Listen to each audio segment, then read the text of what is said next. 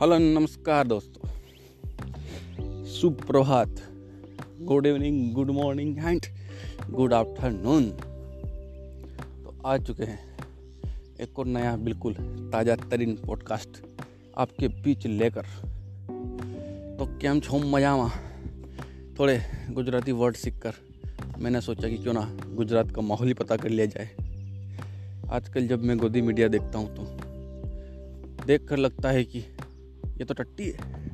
तो अब हमने भी थोड़ी सी मार्केट रिसर्च करी है और जो गुजरात का ओपिनियन पोल है, उसको निकालने की छोटी सी कोशिश करी है। आपने हमारा पंजाब वाला पॉडकास्ट तो देखा ही होगा।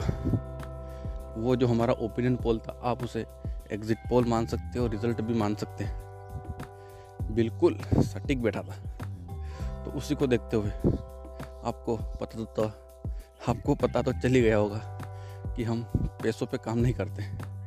हम गोदी मीडिया नहीं है, जो पैसा फेंक, तमाशा देख वाला काम करती है। बिल्कुल सटीक जो हमको लगता है ग्राउंड लेवल पर, जो हम रिसर्च करते हैं, उसी के आधार पर ओपिनियन पोल निकालते हैं। तो गुजरात में चुनाव आ चुके हैं, एक और पाँच तारीख को, पाँच, एक दिसंबर और पाँच दिसंबर को गुजरात में चुनाव है।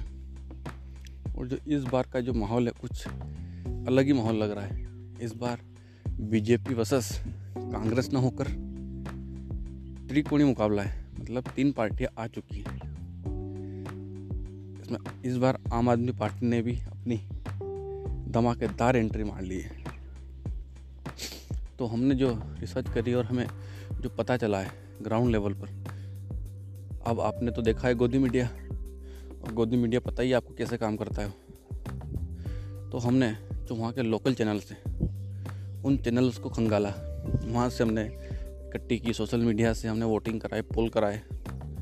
और हर जगह से हमने जब हमारा जो फाइनल रिज़ल्ट निकला, वो कुछ ऐसा था कि आप भी चौंक जाओगे। गोदी मीडिया बीजेपी को एक तरफा जिता रही है। मतलब वो कह रही है कि कोई टक्कर में नहीं है, लेकिन ऐसा बिल्कुल भी नहीं ग्राउंड रियलिटी में। आम आदमी पार्टी। कांग्रेस का भी कुछ पता नहीं चल रहा क्योंकि उसकी अभी ना कोई रैलियाँ हुई है, ना कोई बड़ा नेता वहाँ पर कैंपेनिंग कर रहा है तो उसका कुछ ज़्यादा अंदाज़ा नहीं लगा पा रहे लेकिन आम आदमी पार्टी पूरी फुल फॉर्म में चल रही है। पंजाब के मुख्यमंत्री भगवंत मान और अरविंद केजरीवाल, दिल्ली कैसी है दोनों ने लगभग गुजरात में डेरा डाल लिया है और लगातार धनाधन रोड शो कर रहे हैं। और बीजेपी भी और बीजेपी भी डायरेक्ट आम आदमी पार्टी पर हमला कर रही है। हर अपने रैली में वह आम आदमी पार्टी का ज़िक्र करती है तो इससे भी अगर अपन अंदाज़ा लगाए तो साफ़ पता चलता है कि इस बार टक्कर में आम आदमी पार्टी है। वो कितने सीटें निकालती है, वो भी आपको आगे पता चली जाएगा। लेकिन इस बार टक्कर धमाकेदार होने वाली है। बीजेपी जो पहले सोच रही थी कि गुजरात तो हमारा गढ़ है, आसानी से क्लियर कर जाएँगे तो इस बार ऐसा होता हुआ नहीं दिख रहा है। इस बार नतीजे चौंकाने वाले भी आ सकते हैं, जैसा हमको प्रतीत हो रहा है। गोदी मीडिया के चारे तो अब लगना ही मत। गोदी मीडिया थोड़ी देर में पलट जाती है। तो उसकी बात अब यहाँ पर नहीं कर रहे थे अभी अपन, काम की बात पे आते हैं। मुख्चौदी बहुत हो गई, अभी आगे और भी होगी। तो गुजरात में टोटल 182 एक सौ बयासी विधानसभा सीटें और अपन को अपन को मतलब जिस पार्टी को भी सरकार बनानी है, उसको ऑलमोस्ट नाइन्टी फाइव या समथिंग सीटें लानी पड़ती है बहुमत के लिए। हाँ ninety three ninety five seat अगर आ जाए तो सरकार बन जाती है। तो यह सारी लड़ाई बहुमत की है। तो अभी के हिसाब से अगर अपन निकाले, अभी हाल ही में अगर चुनाव हो जाए तो या फिर ऐसा ही माहौल चलता रहा तो आगे। इसमें एक और बात पॉइंट करने वाली है कि यहाँ पर अगर किसी पार्टी का वोट शेयर बढ़ रहा है तो वो आम आदमी पार्टी का है। बाकी पार्टियों का भी यहाँ से डाउन ही जाएगा। ऐसा अभी तक हमारे, हमने लगातार जो रिसर्च की है, उस हिसाब से निकल कर आ रहा है। क्योंकि अपन पिछले कुछ महीनों का देखें तो लगातार आम आदमी पार्टी का ग्राफ बढ़ रहा है। तो ऐसा भी हो सकता है कि वो एक तरफा बहुमत से वहाँ पर सरकार भी बना ले। लेकिन जो अभी का जो डाटा है, उसको पर अगर अपन रिसर्च करें तो आम आदमी पार्टी लगभग अस्सी से लेकर नब्बे सीटें जी हाँ थोड़ा चुकाने वाला आपको लग रहा होगा, लेकिन अस्सी से नब्बे सीटों के बीच में अभी वो अपने आप को खड़ा पा रही है। और अगर वो इसी तरह से और मेहनत करे तो हो सकता है कि वो सरकार भी बना सकती उसी तरह भाजपा भी इस तरह से सीटें सत्तर अस्सी पचासी सीटें के आसपास का अभी माहौल बन रहा है। कांग्रेस इस बार काफ़ी पिछड़ी हुई दिख रही है।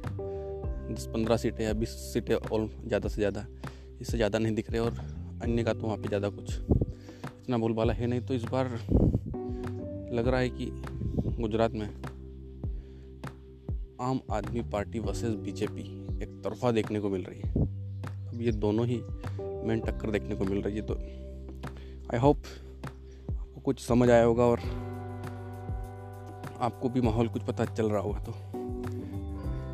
आशा करते हैं कि तमें मज़ा में होगा तो अपन मैं भी चलता हूँ, नया पॉडकास्ट लेकर आऊँगा तो आपको कुछ दिखेगा उसमें फॉलो अगर कुछ दिख रहा हो तो।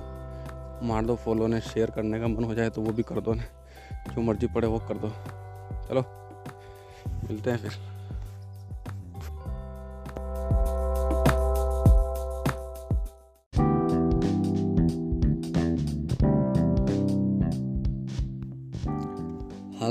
Guys, I'm back with another podcast and my name is DS Thagar. आज आवाज़ थोड़ी बैठी हुई है क्योंकि अभी सर्दी का मौसम है तो सर्दी लग चुकी है। आज हम जिस विषय पर बात करने वाले हैं वो है गुजरात के चुनाव। जी हाँ गुजराती लैंग्वेज में उसे चुटनी कहते हैं इंग्लिश में लैंग्वेज सॉरी इंग्लिश में इलेक्शन कहते हैं। और हिंदी में तो चुनाव ही कहते हैं। तो अपने आखिरी पड़ाव में गुजरात के चुनाव आ चुके हैं। वैसे हम पॉलिटिक्स पर काफ़ी कम ही पॉडकास्ट बनाते हैं, लेकिन गुजरात के चुनाव काफ़ी अहम है। लोगों को जानने के इच्छुक है कि आखिर गुजरात में क्या होने वाला है। तो आज और काफ़ी दिनों से मैं इस बारे में थोड़ी रिसर्च कर रहा था। कि गुजरात के ऊपर मेरा भी एक ओपिनियन बता सकूँ कि अभी चल क्या रहा है गुजरात में। वैसे अगर समस्याएँ देखें तो सभी जगह की समस्या एक सी है। वही unemployment inflation rate petrol price gas cooking oil ETC सभी समस्या सेम सी है। लोगों में जो महँगाई है वो एक मुद्दा तो बना हुआ है। लेकिन आपने देखा है कि अक्सर इन मुद्दों पर भी ऐसे मुद्दे आ जाते हैं, न जाने कहाँ से, जिनका आम लोगों से कहीं से कहीं तक कोई नाता नहीं होता है। गुजरात में चुनाव में भी ऐसे मुद्दे आने की कोशिश तो करेंगे। पार्टियाँ ऐसे मुद्दे लाने की कोशिश करेगी जिससे जो मेन मुद्दे हैं लोगों के, उन मुद्दों से उन्हें भटकाया जा सके।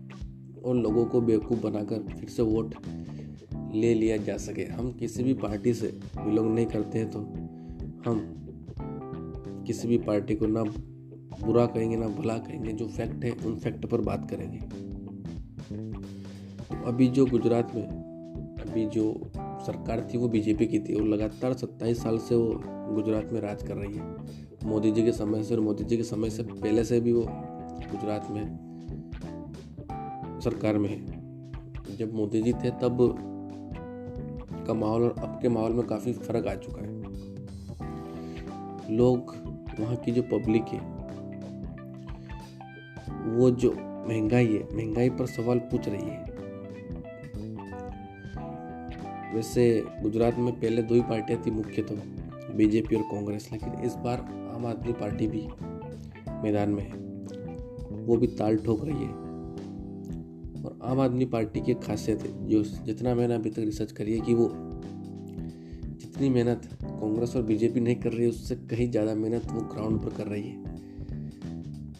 मैंने काफ़ी इंटरव्यू देखे हैं मतलब जो वहाँ के लोकल चैनल है और कुछ नेशनल चैनल भी है तो ऐसी ऐसी जगह पर आम आदमी पार्टी की बात हो रही है, जहाँ खुद आम आदमी पार्टी ने भी सोचा होगा। मतलब जो आदिवासी एरिया है, मजदूर एरिया है जो ग्रामीण एरिया है, वहाँ पर कहा जाता था कि कांग्रेस का वोट मज़बूत है, लेकिन इस बार वहाँ पर आम आदमी पार्टी का वोटिंग परसेंटेज सबसे ज़्यादा दिखाई दे रहा है। जैसा मैंने जितना भी कहीं जहाँ भी पढ़ा है और जो भी इंटरव्यू देखे हैं और जो भी वीडियो देखे हैं, उनके आधार पर मैं अपने विचार व्यक्त कर रहा हूँ। बाकी जो होगा वो तो आठ दिसंबर को पता चल ही जाएगा।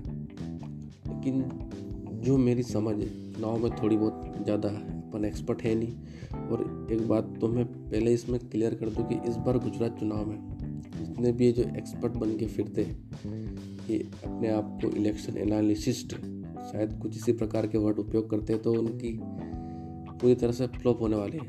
क्योंकि इस बार माहौल कुछ बदला हुआ है गुजरात हर बार की तरह।